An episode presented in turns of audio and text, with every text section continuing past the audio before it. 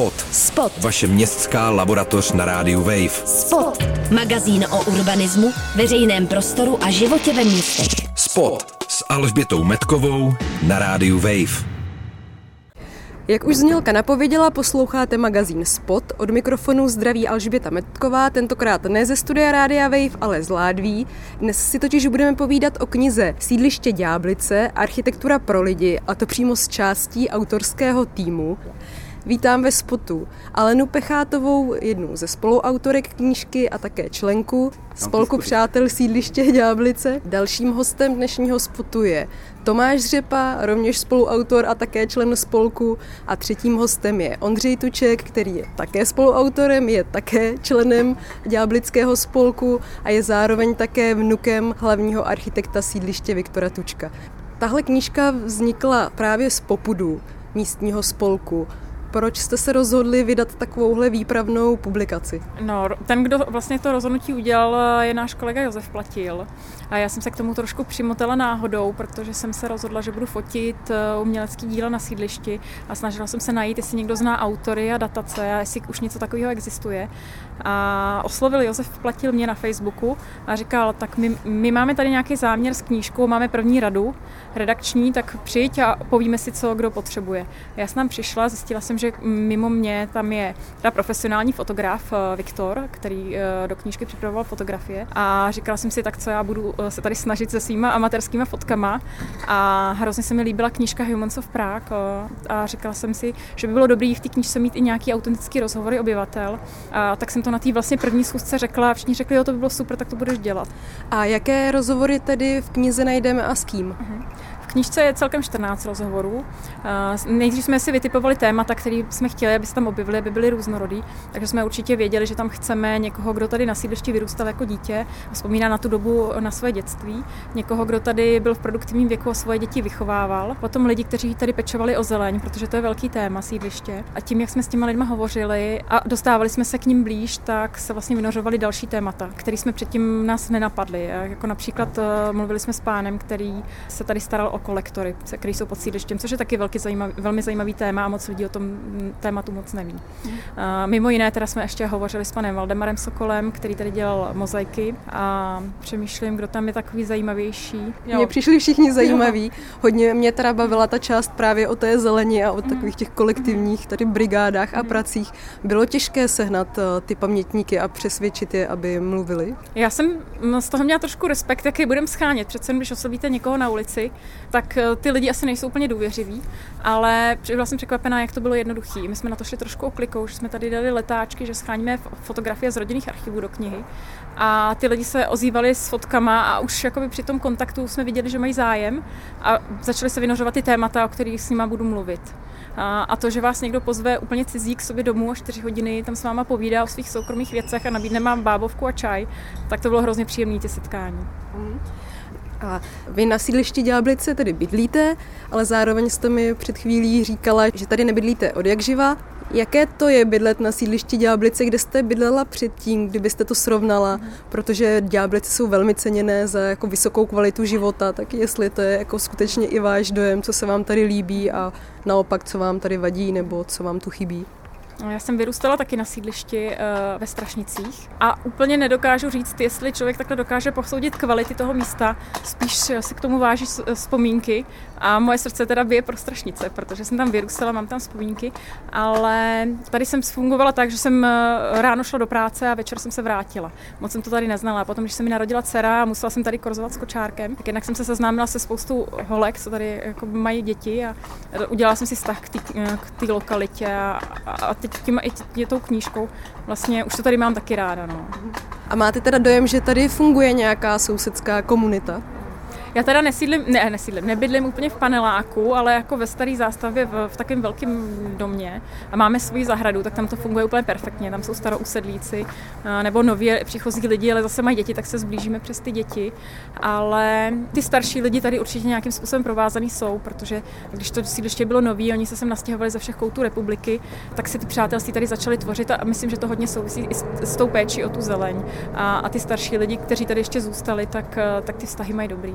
Spot. Spot. Vaše městská laboratoř na rádiu Wave. My jsme se sešli před kulturním domem Ládví, teď jsme vešli dovnitř, protože tady je jedno rozměrné, krásné, výtvarné dílo. Můžete nám, Tomáši, říct, na co se díváme a jestli je to tady na sídlišti Ďáblice nějaká výjimka, anebo jestli je sídliště Ďáblice právě cené tím, že je tu hodně uměleckých děl.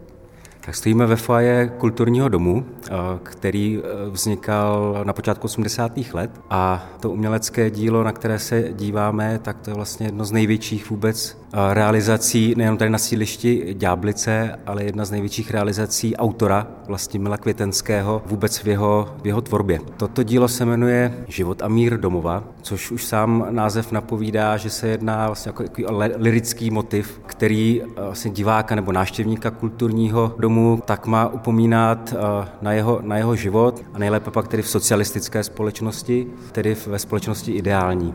Ale já myslím, že jako motiv domova a mír není, nemusí a asi by neměl být svázán s jedním režimem. Nicméně, já už jsem naznačila v té předchozí otázce, že sídliště Ďáblice je tedy mimo jiné ceněné za to, že se tu nachází velké množství uměleckých děl, jak ve veřejném prostoru, tak v těch samotných domech.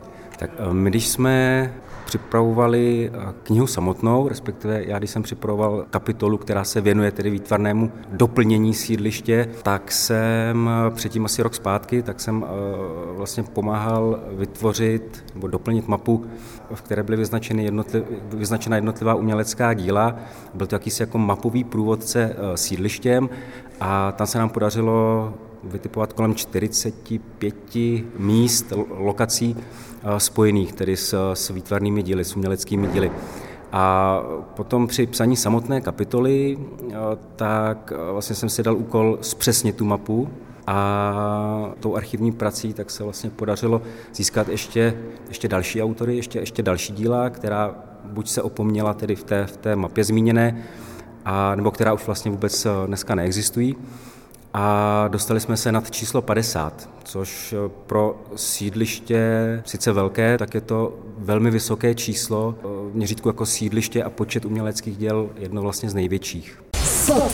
Spot. Vaše městská laboratoř na rádiu Wave. Mohli byste teď promluvit obecně o sídlišti Ďáblice. To je sídliště, které je odborníky ceněno jako velice kvalitní, jako jedno z nejlepších v Česku.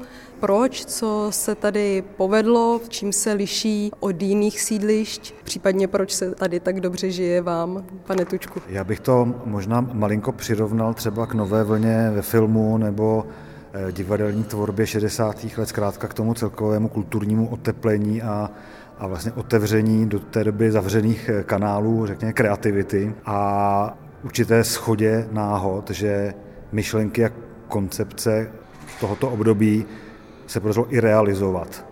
Protože těch soutěží na, na sídliště v Československu bylo v té době řada a ne všechny, skoro se dá říct, skoro žádné jiné tohle štěstí nemělo. Většinou byly pod tlakem technokratických požadavků na kapacitu, zrychlení výstavby a dalších faktorů ale eh, v Jáblicích se vlastně ta architektonická a urbanistická koncepce nadřadila těmto, těmto kritériím a vzniklo sídliště takzvaně vzorové, to znamená ukázkové, které mělo všechny aspekty života obyvatel zohlednit a uspokojit. Mm-hmm. Jak už jsem řekla na začátku, váš dědeček byl jedním z těch hlavních architektů. Pamatujete si vy třeba tu výstavbu, nebo žili jste tady jako malí, nebo žijete tady pořád a Taky by mě zajímalo, máte i nějaké vzpomínky přímo třeba od dědečka, které by se týkaly toho sídliště? No tak když já jsem se narodil, tak sídliště už vlastně skoro stálo a nastěhoval jsem se do, do nového, se dá říct, rodiči. Takže pro mě ten hlavní, řekněme, dojem z dětství je ta novota.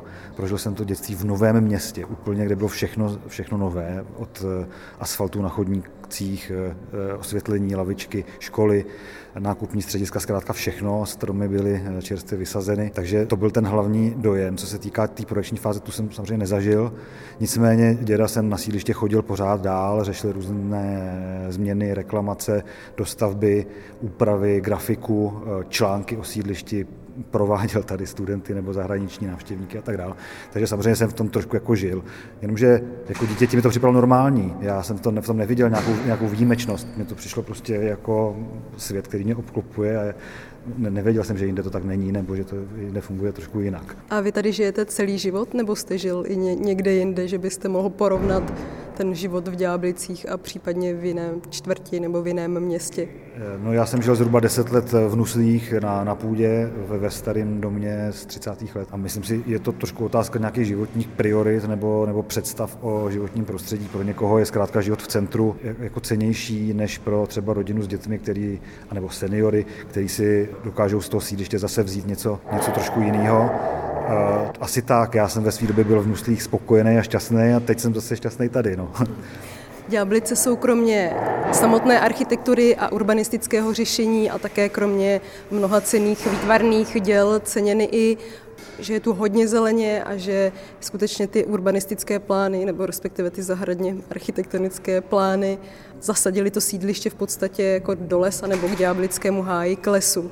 Tak já jsem na sídlišti Ďáblice nevyrůstal, ale pokusím se to nějakým způsobem srovnat se sídlištěm Bohnice, v které jsem eh, vlastně 25 let vyrůstal a kdy jako sídliště Bohnice je dnes už velmi, velmi zelené, vždycky jak pro děti, pro rodiny, tak i pro, eh, pro starší, respektive pro všechny obyvatele toho sídliště, tak tam byl vždycky přístupný Čimický háj, respektive dále Ďáblický háj. A ten Ďáblický háj tak je větší než Čimický háj, sídliště Ďáblice je větší než eh, sídliště Čimice, respektive sídliště Bohnice. Vlastně ten vztah Ďáblického háje s tím sídlištěm Ďáblice tak je naprosto jako zřejmý v okamžiku, když, kdy jako prostupujete tím, procházíte tím sídlištěm Ďáblice, na rozdíl třeba právě od těch ostatních sídlišť zmíněných, kdy vlastně ty hlavní osy, kterými procházíte Ďáblickým sídlištěm, tak vlastně, vlastně končí, končí v horizontu, kdy ten horizont je utvářen vlastně zelení tím návrším no, vrškem e, toho ďáblického haje, takže tam máte jako, jako přirozené zakončení, kdy e, vlastně ten váš pohled je vlastně svým způsobem uklidňován.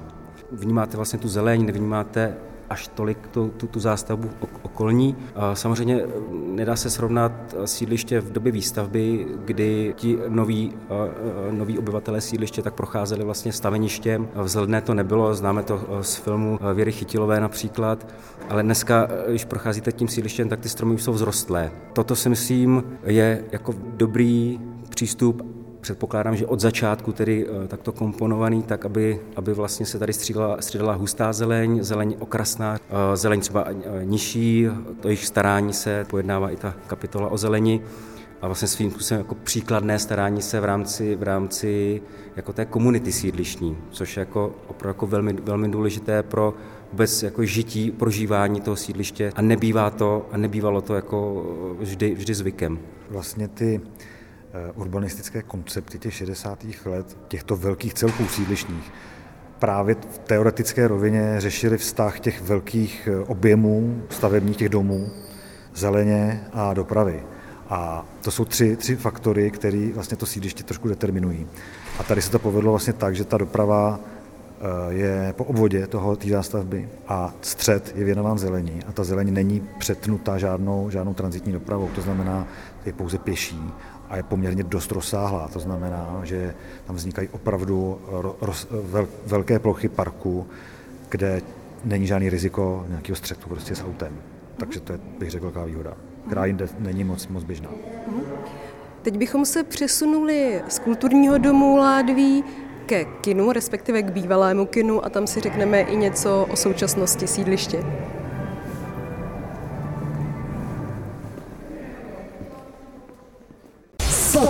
Spot. Vaše městská laboratoř na rádiu Wave. My jsme se tady přesunuli k bývalému kinu Moskva. Teď je tenhle objekt v podstatě prázdný, zabedněný. Můžete říct tedy něco k jeho historii a proč teď je teda nefunkční takovýhle velký prostor tady na takovém náměstí kulturního domu, u obchodního domu? Tak jo, takže eh, kino, jehož autorem byl eh, architekt Jiří Kulišťák, fungovalo od začátku jako premiérové kino se sálem pro 600 lidí a ještě menším sálem s dolby soundem a s širokouhlým plátnem a byla to taková výkladní skříň, eh, zkrátka kinematografie. Po revoluci se z něj stalo multikino Ládví, do foaje velkorysého. Byly vbudovány další menší sály, myslím, že tady bylo pak ve finále pět. A fungovalo docela dlouho úspěšně až do doby DVD eh, a eh, online streamování, kdy vlastně ta poptávka opadla, to kino nedokázalo na tu změněnou situaci reagovat a jako zkrachovalo se dá říct. Síť eh, ho prodala, ve hře byla i městská část, která ho mohla koupit, ale nakonec byla neúspěšná a koupil to spekulant. Existuje demoliční výměr na to kino a zároveň existuje plán a vydané územní rozhodnutí na stavbu marketu na tomto místě. Ten by měl být nižší, vlastně je to přízemní vouda, a měl být půdorysně ale větší, vlastně měl být zarovnán tady s kulturním domem, s podzemními garážemi pro návštěvníky a se stáním pro košíky tady na náměstí. Tenhle ten záměr jako spolek rozporujeme, považujeme ho za nešťastný, protože ta stavba toho kina je zdravá, velkorysá a určitě adaptovatelná na řadu eh, nových funkcí a klidně i obchodních, ale eh, s nějakou elementární citlivostí k eh, původní architektuře. To, co by v tomto případě mělo nahradit, je standardizovaná přízemní banální stavba. Určitě ten objekt a vlastně jako velmi, velmi důležitý z jako urbanistického, protože on vlastně dělá jednu z těch průčelí vlastně celé té piacety, celé, celého toho náměstí, jakýkoliv a má jakési jako měřítko k ostatním těm objektům vlastně. Takže jakýkoliv zásah, ať už by se objekt měl zvyšovat nebo sněžovat, tak už, už se vlastně jako stírá to celkové architektonické urbanistické řešení celého, celého okolí. A určitě jako je důležité také zmínit to, že před chvíli jsme byli tedy ve, ve sousedním kulturním domě, kde jsme stáli tedy před jednou z květenského realizací a bývalé kino Moskva, tak neslo ještě jednu květenského realizaci, keramický relief, který měl 6 metrů na 6 metrů a my vlastně jako teď nevíme vůbec, co s tím reliefem je. Takže tam je jako další význam, který je ukrytý a věř, věřme tomu, že tedy stále visí na zdi. Co dalšího spolek Přátel sídliště Dělablice kromě vydání té knížky dělá? Na sídlišti Ďáblice jsou plánované různé jiné developerské projekty, tak co na ně říkáte? Jestli to teda nějak souvisí s tou vaší činností? No, původně úplně nesouviselo. Rozhodně jsme nevznikli jako protestní spolek, naopak eh, spíše, řekněme, oslavný. Spojila nás ta kniha. Ale samozřejmě tím, jak eh, člověk se potkává s dalšími lidmi a eh, řeší ty věci v nějakém kontextu, tak samozřejmě to zavane i na další jiné problémy a vlastně v souvislosti s územní studií, která teď vzniká na objednávku IPRu, Institutu plánování rozvoje, tak s kolegyní architektkou Hankou Řepkovou chodíme na jednání, která vedou k nějakému kompromisnímu eh, znění nebo podobě té územní studie, protože její první verze tady zbudila velkou kontroverzi a byla trošku vnímána jako pootevřená vrátka developerům trošku z jiné strany, než původně byly a vlastně nevedla k tomu koncenzu, k tomu, aby se lidi hlavně mezi sebou dohodli ale i se, se svou samozprávou a případně s vedením města jako eh, hlavního města Prahy o tom, co vlastně se sídlištěm dál, protože já osobně si myslím, že sídliště je, je kus města a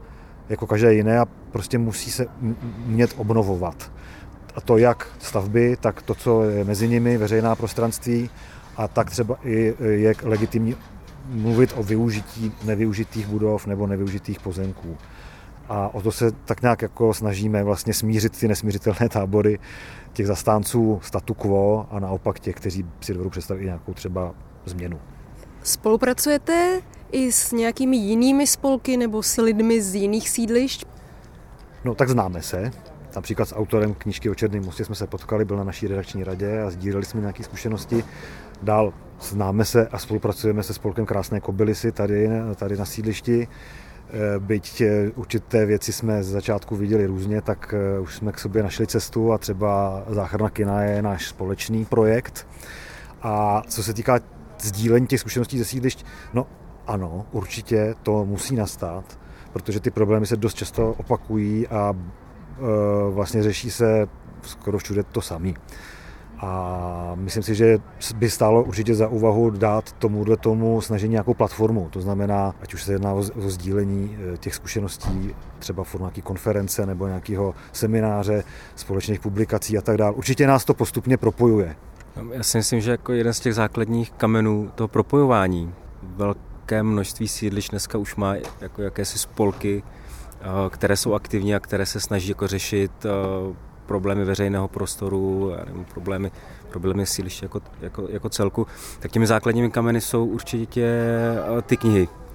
A určitě i tak ta kniha o sídliště Ďáblice architektura pro lidi, kde vlastně jakoby, řeknu, jako řeknu v kostce, kostce uh, máte, neřeší se tam až jako, jako problémy, ale řeší se tam, nebo nastěňují se tedy jako ty současné problémy, to určitě, ale, ale máte tam vlastně zaznamenaný celý ten vývoj. Uh, pamětníci se uh, i na základě vlastně naší kolegyně Pechátové, tak se vlastně oslovili a vlastně jako vy skrze tu knihu a práci, práci na ní, tak vlastně jako získáváte daleko širší a širší komunitu sídlištní, a ti lidé se jako spojují, protože najednou zjišťují, že tady je někdo, kdo jako pracuje pro to sídliště a oni se jakoby znovu identifikují s tím sídlištěm. Říkám si vždycky, jako, že to, ta první identifikace, ať už hlubší nebo mělčí, tak byla jako když se sem někdo nastěhuje, nebo když se někdo nastěhuje na sídliště, ale pak vlastně prožívá to sídliště a pak přesně tyhle ty momenty, jako je vydání knihy, monografie o tom sídlišti, tak jsou ty jako důležité, důležité prvky nebo důležité momenty, které jako ty lidi zase spojí a přesně jako další aktivity, které, které které tu knihu jako třeba provází, tak eh, ti lidé daleko citlivěji vnímají a kolikrát se jako spíš zapojí než předtím. Já děkuji Tomáši Řepovi a Ondřeji Tučkovi, spoluautorům knížky Sídliště Ďáblice architektura pro lidi a díky moc za rozhovor a za procházku tady po sídlišti. A magazín Spot poslouchejte každý čtvrtek v jednu hodinu, najdete nás na webu wave.cz, v podcastu, na audioportálu Můj rozhlas.cz a na dalších streamovacích platformách. Ze sídliště Ďáblice se loučí Alžběta Metková. Spot. Spot. Vaše městská laboratoř na rádiu Wave. Spot. Přihlaste se k odběru podcastu na wave.cz lomeno podcasty.